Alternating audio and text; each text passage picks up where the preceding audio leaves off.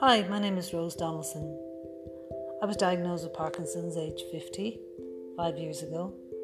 Please listen to my podcast on how I live well with Parkinson's and as a mother of three teenage boys.